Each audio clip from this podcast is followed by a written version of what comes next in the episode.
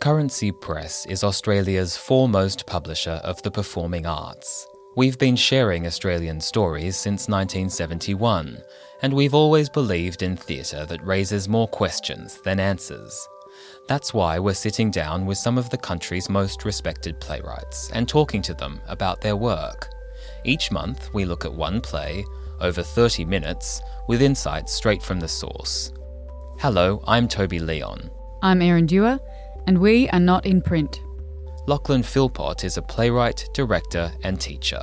He graduated from the University of New South Wales, the Victorian College of the Arts, and NIDA's Playwright Studio. He has previously been artistic director of Tantrum Theatre in Newcastle, writer in residence at Red Stitch in Melbourne, and the literary associate at ATYP. His plays have been performed across Australia as well as Ireland, the UK, and the USA. They include Air Torture, Bison, Bustown, Catapult, Colder, Due Monday, Running Under the Sprinkler, and Truck Stop. The play we're here to talk about today, Silent Disco, won the 2009 Griffin Award and the Stage Award at the 45th Annual AWGIE Awards. Tamara and Jason are in love. Jason wants to take Tamara to the formal, but he hasn't got the cash. And in a world of absent mothers and distant fathers, Miss Petchel battles to keep another year of students out of the ranks of the vanished. The Outsiders is on the syllabus again, but instead of Socs and greasers, this is the world of speds and skanks, fueled by Red Bull and powered by iPods. And Tamara and Jason come to realize just how hard it can be to find your own rhythm when everyone is marching to the beat of a different drum.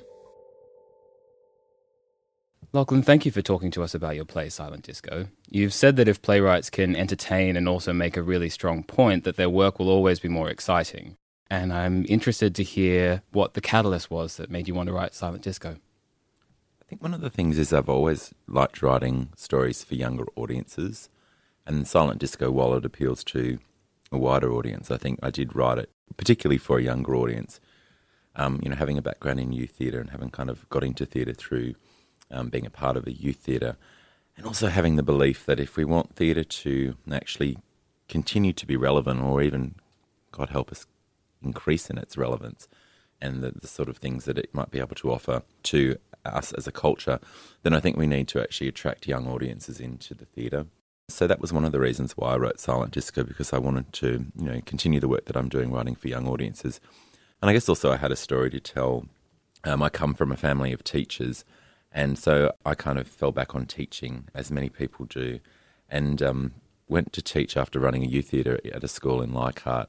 And it happened to be an interesting school because there's a lot of students there who are from areas in inner Sydney that are fairly disadvantaged. There are also kids there who are taking part in the special ed program, and then there's a selective stream. So it was this really kind of interesting blend of uh, students in one very small environment. Is that where you drew from to create this kind of multiplicity? Yeah, I, I, do tend to do quite a lot of research for most of my plays, particularly when you're telling other people's stories, because I think you have to be really mindful of the responsibility that writers have and the responsibility that storytellers have. And it's not always to get it right, but it's to get the complexities of it. If we're only trying to get it right, then it becomes a bit censorious and problematic. So for this play, I guess a lot of the research was probably being done while I was teaching in a classroom none of them were interested remotely in what was being taught, and it seemed to me that the curriculum was, on the whole, fairly irrelevant.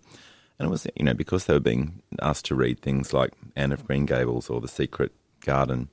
When you look at books like that and you look at the faces of the kids who you're meant to be teaching, you can see that there's a huge gap between the content of their classes and their level of interest. And so I think, you know, I've certainly, well, not the only teacher who asked the questions about what we're actually trying to teach, but I felt like there's a complexity in the people in those classes that reflected the kind of complexity of what's going on in Sydney, and particularly like the inner kind of inner suburbs of Sydney, uh, that we make a lot of assumptions about, and I think they've all been gentrified. But there's still a, a lot of people who are disadvantaged living next door to people who are earning huge amounts of money.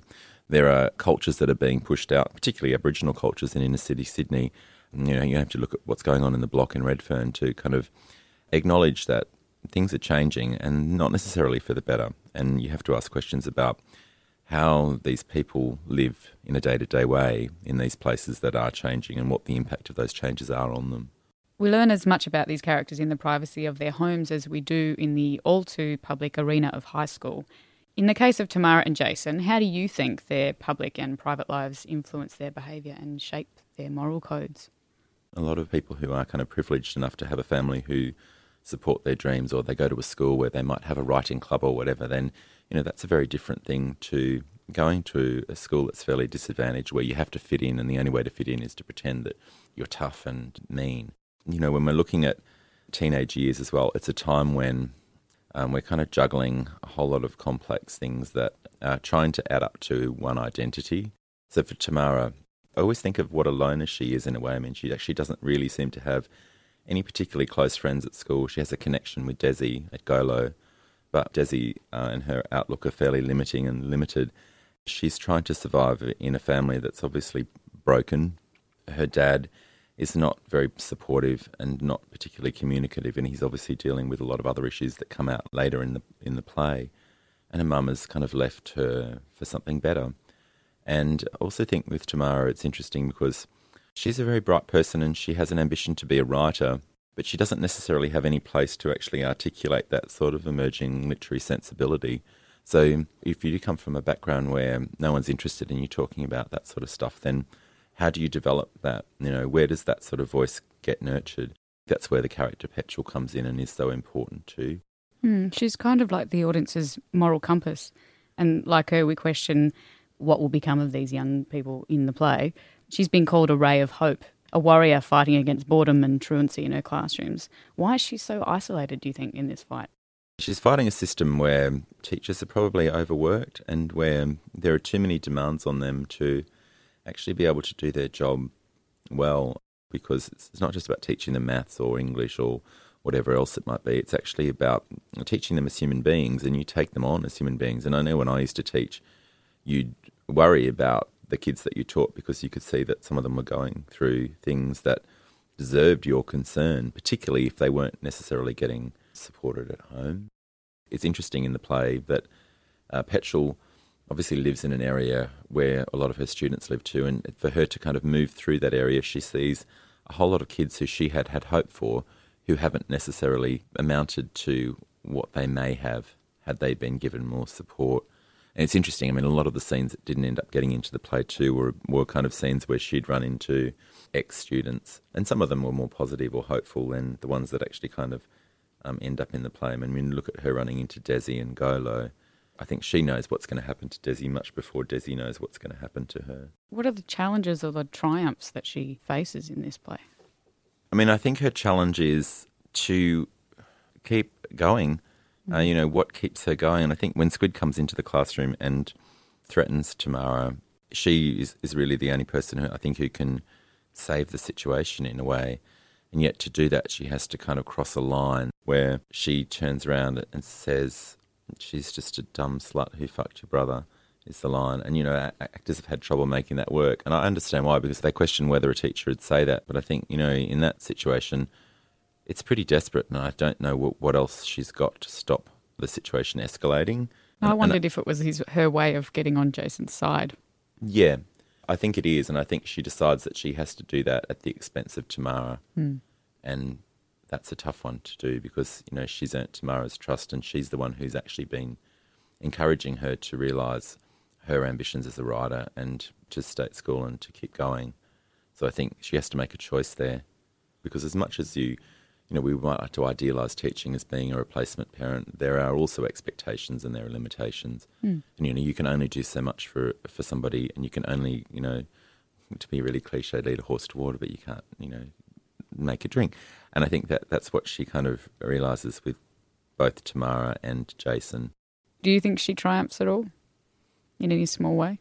I don't know because I, I feel like if we had the sequel, then we could kind of see where she ends up. I mean, she's there at the end in, and she goes into the formal, but her spirit is slightly wary. Maybe it's not broken, but I think it is wary, and I think it's probably not the hopeful kind of ending that people might like, but it's also quite realistic in that sense of it's it's really hard, I think, to just keep going if you're a teacher and you know you're kind of in a school and people move on and you're still doing the same job and you're still trying to keep the same energy up that you have to because it's not like any year of students in a school get any easier than the last. They're all people who all kind of require the same energy and commitment. So yeah, it's it's a difficult one. Noel Jordan writes, ironically, the scene from which the play takes its title is the one genuine moment of connection between its lead characters. Tamara says at one point in this scene, We face each other in the silent disco. Right there and then, everything else blown away. Just you and me, Squid. While he says that this is their only moment of genuine connection, I would argue that there's a number of subtle, emotional, perhaps subconscious needs going on and connections that are going on between these two. Why do you think they're drawn to each other? They're both loners. I think they probably both recognise the pain and challenges that, that each other have, even though they're not necessarily spoken about a lot. I mean, there's also just the reality of them being attracted to each other on a kind of physical uh, level. Mm. I think Tamara too initially is attracted to Squid because of his brother, and that's one of the seeds of issues in, or the seed of the issue in the play for her as well. Is that you know, because quite early on she kind of says flippantly, "You're not as hot as your brother," or "What you don't look like your brother," and I think there is kind of something about her aspirations too Whereas I think for me, you know, in the in the relationship, Squid is the more loyal of the two, and he probably actually has a deeper sense of feeling for Tamara than she has for him, which is a bit sad, really. I want to talk about the way that these two protagonists cope with stress when faced with moments of crisis. Do you think they're even equipped to cope? No, not really, and I think that's why they make bad decisions. Particularly, I think when we're talking about forging a relationship for both of them, it's the first relationship that they've had, and I think that they're trying to actually um, make the relationship work. But what role models have they got? I Man, they both come from broken homes. They both have parents who have let them down and let their partner down in some way. So I think it becomes really, really difficult to do that. And even even though they try, I think that they end up kind of being victims in their own circumstances. And there's that moment when she finds out about her father's HIV diagnosis uh, and she spirals into this series of questions upon hearing the news. How did he get it? Will I get it? Have I got it? Will he die? If he dies, what'll happen to me? Who should I tell? Who shouldn't I tell? And the next day she's late for her exam and she totally ignores Helen's attempts to help her out. Is Dane's text at this point, is that just really unfortunate timing? Why do you think she gives in to him? I think she's totally overwhelmed. And I think that the response to the revelation about her dad's illness is one of the moments when her immaturity is really revealed. I mean, that, that those questions are not necessarily rational questions, particularly, you know, in this day and age, but they kind of go back to that kind of core of paranoia and a, a childish response to finding out something like that. And also, I guess, that sort of insecurity where I think when things go wrong, you do kind of go, oh my God, if there's no one left, how do I take care of myself? Well, let's talk about Jason's way of coping with his world.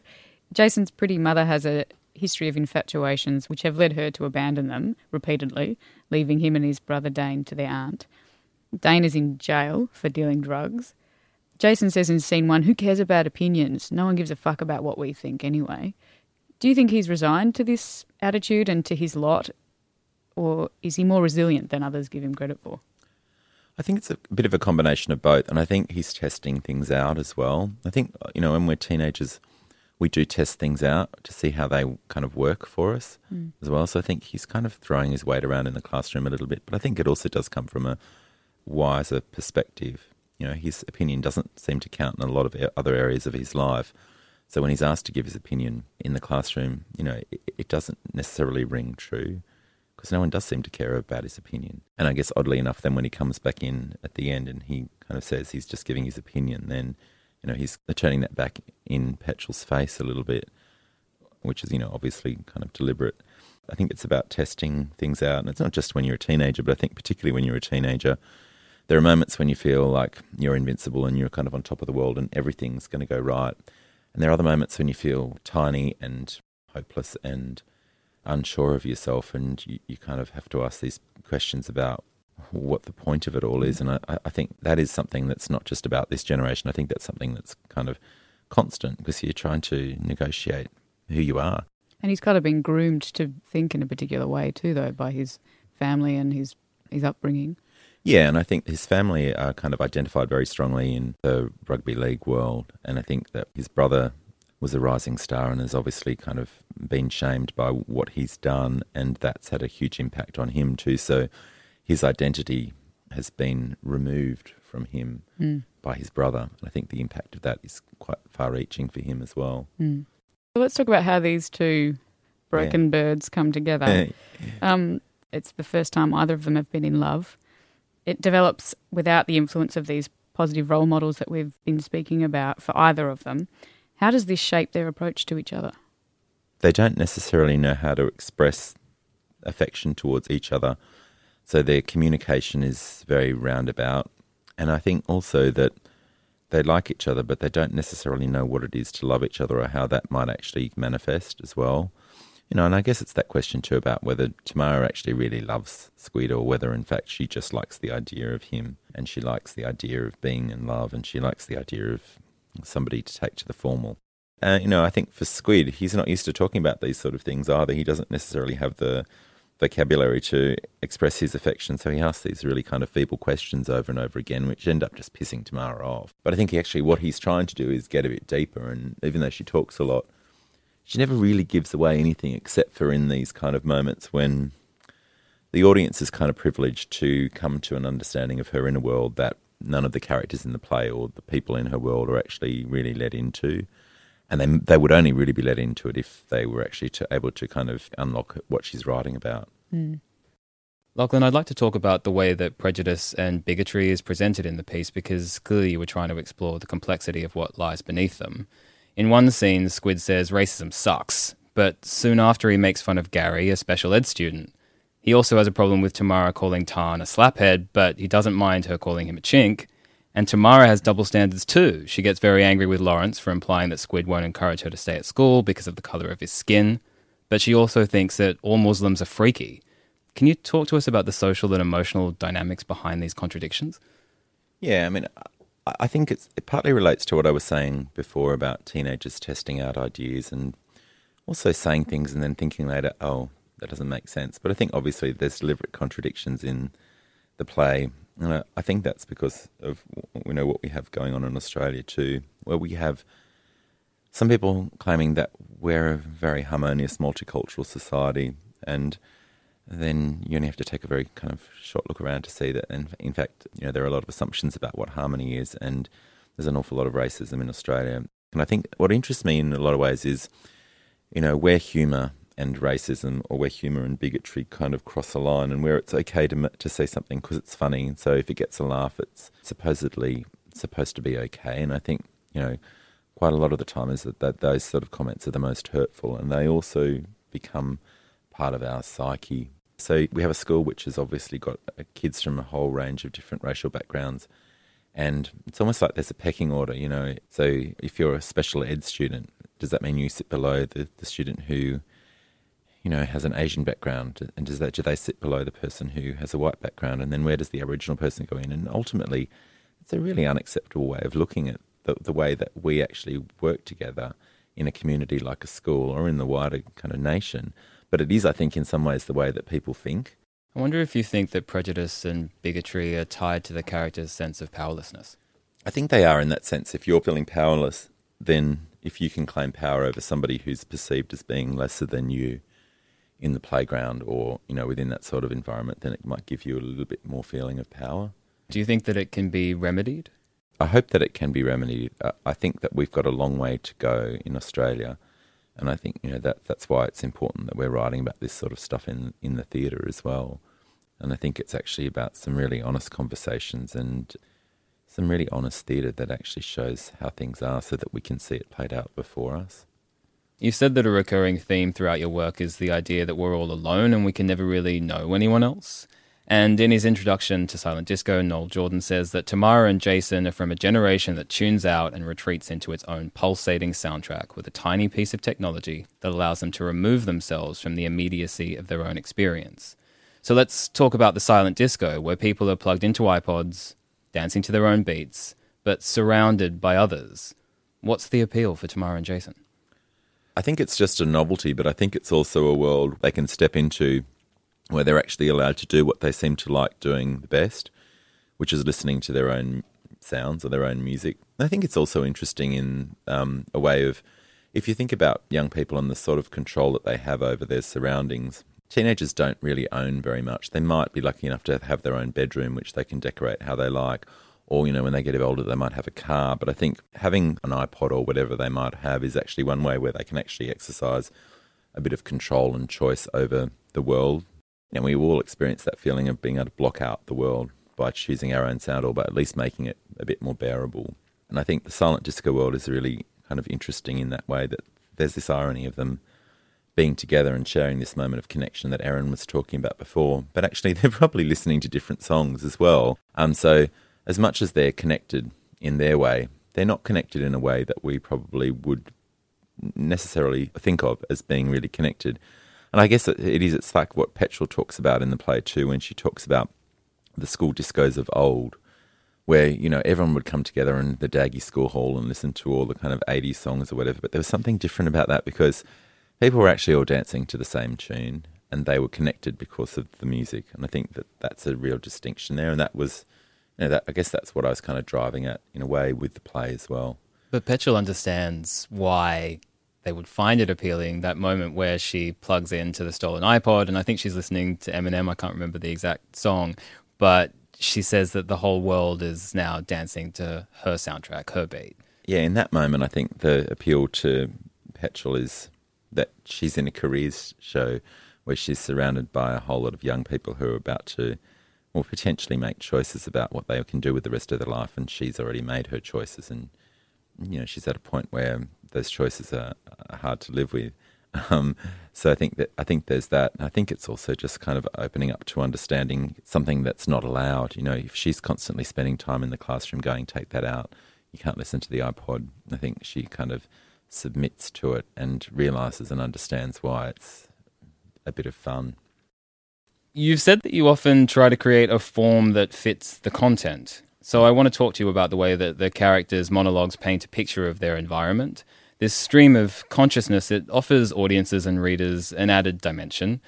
In certain moments, they even teeter on third person narration, and I wonder what you think they bring to the story.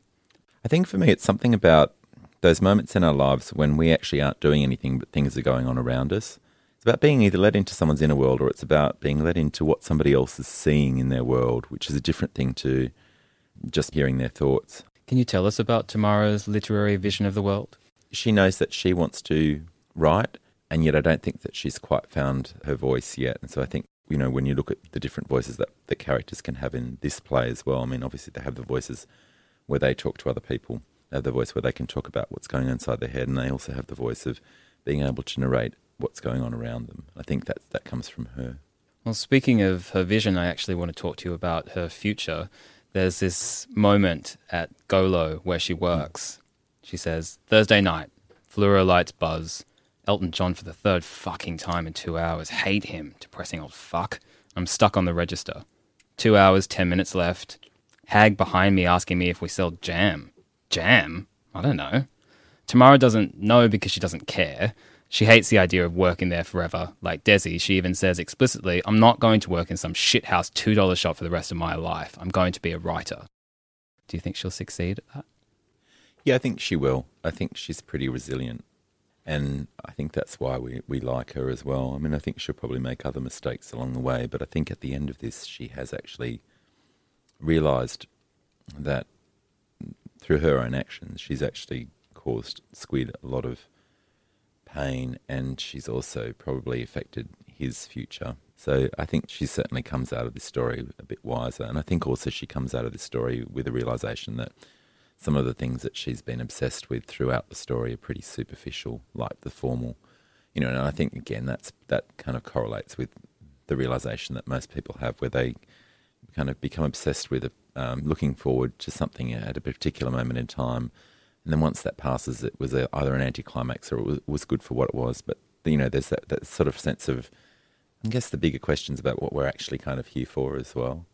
But it, it's interesting. I mean, to, I think Tamara's ending is hopeful, but the, the concern is for Squid. It's not until after he attacks Tamara at the end of the play, or close to the end, that we start to hear his internal monologue. Yeah. And I'm curious about why that is. He says, Start at the adolescent center, sign a contract, sit in class reading the same book, The Outsiders.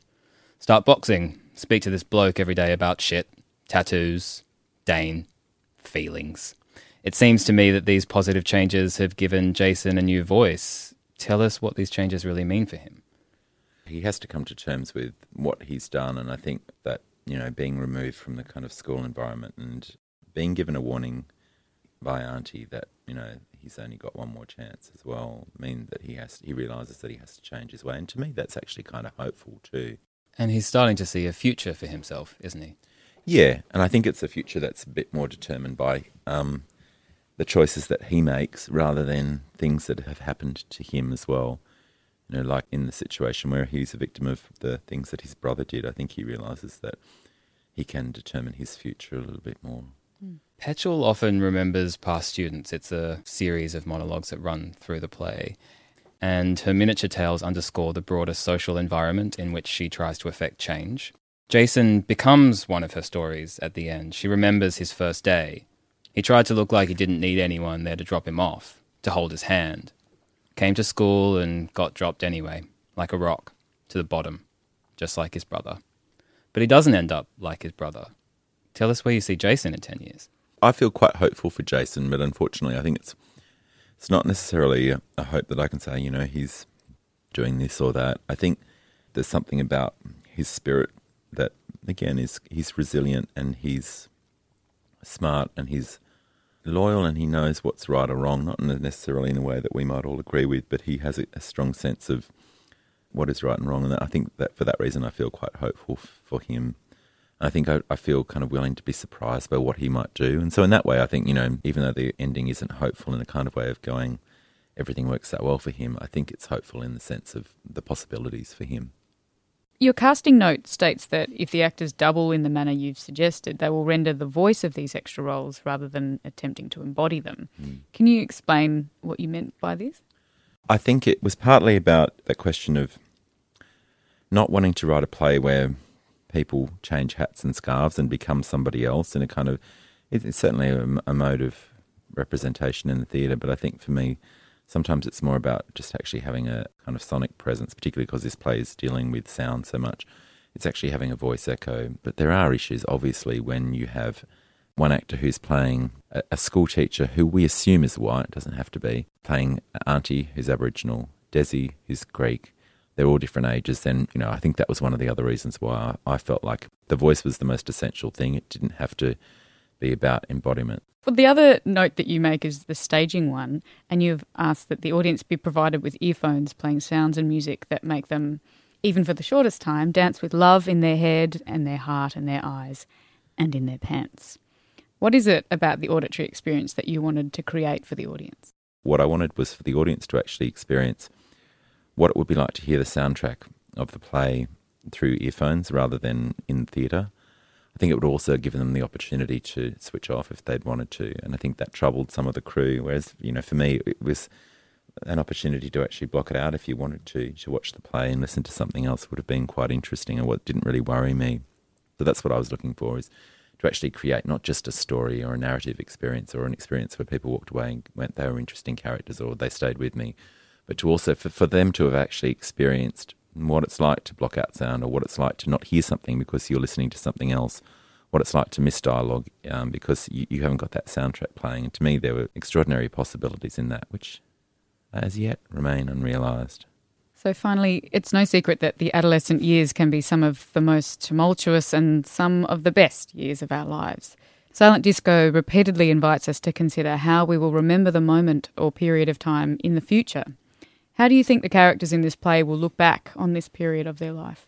For each of the three main characters in the play, uh, Tamara, Squid, and Petchel, this is a moment that they'll remember because the choices that they made had ramifications. So I think you put hurt uh, in in perspective over time, but I think also you learn lessons from it. And originally, I was thinking of somehow they would actually kind of run into each other at, at the formal, mm.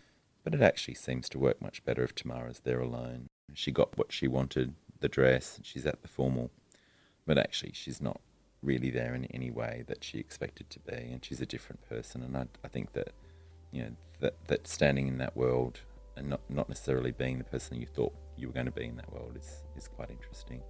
Thank you so much for talking to us about your play. Oh, it's been a pleasure, and thank you for all your amazing questions and for your excellent reading of the text. Very well. to get cast in these roles. Thank you for listening to this episode of Not in Print.